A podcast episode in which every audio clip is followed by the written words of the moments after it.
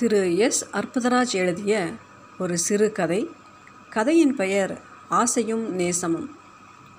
Advocate Amarnath தனது அலுவலகத்திற்கு வந்திருந்த கடிதக்கட்டுகளை பிரித்தார்.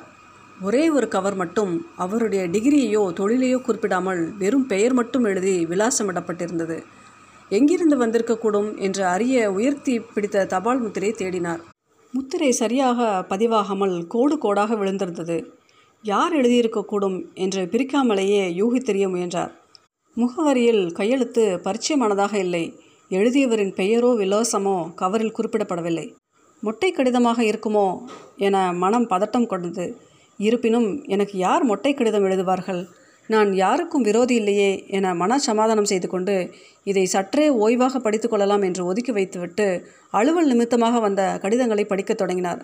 கடந்த ஒரு மணி நேரமாக அலுவலக கடிதங்களை படிப்பதும் அதற்கான குறிப்புகளை தயாரிப்பதுமாக இருந்த அவருக்கு காஃபி சாப்பிட வேண்டும் போல் தோன்றியது.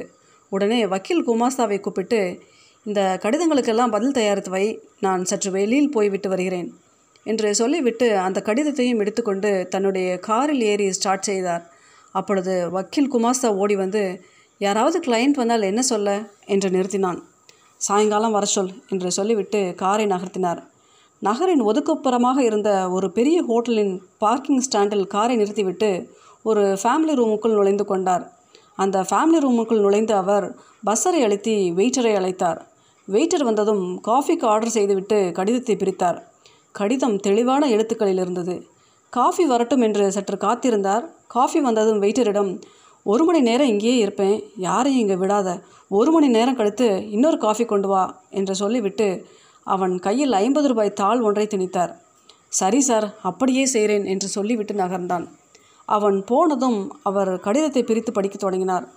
அட்வொகேட் அமர்நாத் அவர்களுக்கு நீங்கள் நினைப்பது போல் இது மொட்டை கடிதம் அல்ல. ஒரு அவசியம் கருதியே கடித கவரில் என் விலாசத்தை தவிர்த்தேன். கடிதத்தின் முடிவில் இந்த சஸ்பென்ஸ் அவசியமில்லை என்றால் மன்னிக்கவும். முதல் நாள் டிவியில் காணவில்லை என்ற தலைப்பில் கண்ட முகமும் மறுநாள் செய்தித்தாளில் காணவில்லை என்ற தலைப்பில் பார்த்து கொண்டிருக்கிறே அதே முகம் எதிரில் வந்து நிற்பது எவ்வளவு ஆச்சரியமான விஷயம். உடனே பேப்பரை மூடி வைத்துவிட்டு என்ன வேண்டும் என்றேன். இந்த விலாசம் எங்கே இருக்கிறது என்று கவரை நீட்டினான். முதலில் உள்ளே வா உட்கார் என்றேன். உள்ளே வந்து உட்கார்ந்தான். காஃபி சாப்பிடு என்று என் காஃபியை நீட்டினேன். அவன் கூச்சப்படவில்லை. பெயர் ஊர் விலாசம் எல்லாம் உங்களுடையதான். அவன் பொய் சொல்லவில்லை. ப்ளஸ் டூவை முடித்து விட்டு வந்திருக்கலாமே என்றேன். பிரச்சனையே அங்கே தான் சார் இருக்கு. என்ன பிரச்சனை? அதுவும் உனக்கு? நான் டாக்டராக வேண்டும் அல்லது இன்ஜினியராக வேண்டும் இந்த நெருக்கடி எனக்கு பிடிக்கவில்லை. அதை உன் அப்பாவிடமே சொல்லிவிட வேண்டியது தானே? அதை சொன்னதுக்கு தான் இந்த பரிசு. இதோ பாருங்கள் என்று முதுகையும் கால்களையும் காட்டினான். மிஸ்டர் அமர்நாத் இனி உங்கள் மகனை தேட வேண்டாம். தேடவும் முயற்சிக்க வேண்டாம். அவன் இங்கேயே இருக்கட்டும். பத்திரமாக இருக்கிறான். கவலைப்படாதீர்கள். கொஞ்ச நாள் ஆகட்டும் ரணங்கள் ஆறட்டும். பிறகு சந்திப்போம். அது சரி அமர்நாத். ஒரு தந்தை என்ற முறையில் உங்கள் மகனை அடித்து வளர்க்கவும் கண்டிக்கவும் உங்களுக்கு சகல உரிமைகளும் உண்டு. ஆனால் அதற்கும் ஒரு எல்லைகள் உண்டே. மனித உடம்பு என்ன மண்ணாங்கட்டியா? இந்த கணத்தில் படிப்பதை நிறுத்திவிட்டு காஃபியை கொஞ்சம் ஆற்றி விட்டு குடிக்கலானார். அவருடைய முகமும் கழுத்துப்பட்டைகளும் அந்த வேகமான ஃபேன் காற்றிலும் உயர்த்திருந்தது கைக்குட்டை எடுத்து முகத்தை அழித்து துடைத்து கொண்டார். ஏனோ கழுத்துப் பகுதியில் கை செல்லவில்லை. மீண்டும் கொஞ்சம் காஃபியை குடித்துவிட்டு கடிதத்தை படிக்கத் தொடங்கினார். நமது நாட்டில் பெற்றோர்களின் லட்சியம் எல்லாம் டாக்டர்களும் இன்ஜினியர்களும் தான். மாணவர்களிலும் அநேகர் இப்படித்தான் இருக்கிறார்கள். இது என்ன லட்சியமா பேராசையா? தன் மக்கள் லட்ச லட்சமாய் சம்பாதித்து கொட்ட வேண்டும். இருந்துவிட்டு போகட்டும். ஆனால் இதெல்லாம் இயல்பாக அல்லவா நிறைவேற வேண்டும்? இதற்கு மாறாக இங்கு நடக்கின்ற கொடுமைகள் தான் என்ன? காலை ஆறு மணிக்கு ஒரு டியூஷன் பிறகு பள்ளியில் பாடங்களும் டெஸ்ட்டுகளும் கோச்சிங் கிளாஸ் ஸ்பெஷல் கிளாஸ் இத்தியாதி. மறுபடியும் மாலையில் இரண்டு டியூஷன். எஸ்எஸ்எல்சி மாணவர்களும் ப்ளஸ் டூ மாணவர்களும் என்ன பாடுபடுகிறார்கள்? இதெல்லாம் எவ்வளவு பெரிய கொடுமை? அவன் மனிதனாக வாழ்வது எப்பொழுது? நமது மாணவர்களுக்கு வேறு கதியே இல்லையா? இதற்கெல்லாம் விமோசனம் எப்போது தான் கிடைக்கும்? இரண்டு வருடங்களுக்கு முன்னால் என்னுடைய கம்பெனியில் வேலை செய்யும் ஒருவர் பதறிக்கொண்டு வந்தார். என்ன விஷயம் என்று கேட்டு நிறுத்தினேன். என் பையன் ஒரு வாரமாக ஸ்கூலுக்கே போகலையாம். என்ன படிக்கிறான்? எட்டாவது படிக்கிறான். அவன் போகலைன்னு எப்படி தெரியும்? என் மனைவி இப்போ தான் ஃபோன் பண்ணினா நான் தான் சார் டெய்லி ஸ்கூல் வரைக்கும் போய் விட்டுட்டு வருவேன். இப்போ அவன் போகலைன்னா அதிர்ச்சியாக இருக்குது ஏயா டாக்டர் ஆகாட்டி என்ன என்றேன் குதர்க்கமாக. வேறு படிப்பு படித்து வேலை எங்கே சார் கிடைக்குது? டாக்டருக்கு படித்தாலாவது ஒரு போர்டை மாட்டிக்கிட்டு உட்காந்துக்கிட்டு டெய்லி ஐநூறு ஆயிரம்னு சம்பாதிக்கலாம்ல என்றான் ஆதங்கத்துடன். எனக்கு அவரை பார்க்க பரிதாபமாக இருந்தது. ஒரு தந்தையின் கவலை என்ன பொறுப்பு என்ன அதை அவர் நன்றாகவே உணர்ந்திருக்கிறார்.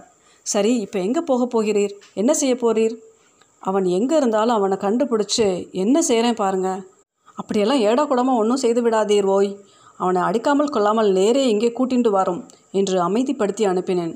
இப்பொழுது அவருடைய அந்த பையன் என்னுடைய ஃபேக்டரியில் கை தேர்ந்த தொழிலாளியாக விளங்குகிறான். இந்த சம்பவத்தை நான் உபதேசத்திற்காக குறிப்பிடவில்லை அல்லது உங்கள் விருப்பத்தையும் மகனின் வாழ்க்கையும் திசை திருப்பிவிடும் நோக்கம் எனக்கில்லை. ஆனால் நாம் ஒன்று நினைக்க இறைவனின் விருப்பம் வேறொன்றாக இருந்து விடுகிறதே.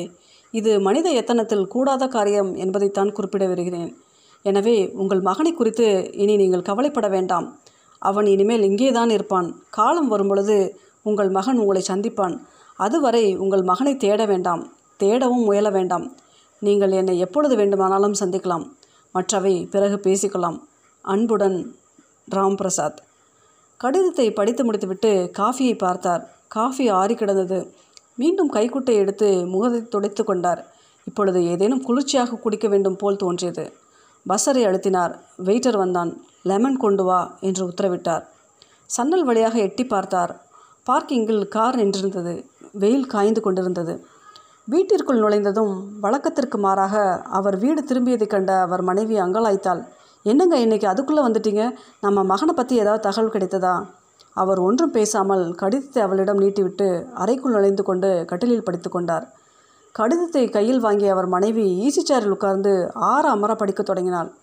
கடிதத்தை படிக்க படிக்க அவள் கண்களிலிருந்து கண்ணீர் ஆறாய் பெருகி வழிந்தது. கடிதத்தை படித்து முடித்ததும் என்னங்க இது இப்படி எழுதியிருக்காரு? இனி நம்ம மகனை பார்க்கவே முடியாதா? என்று கேட்டுவிட்டு விம்மி விம்மி அழுதாள்.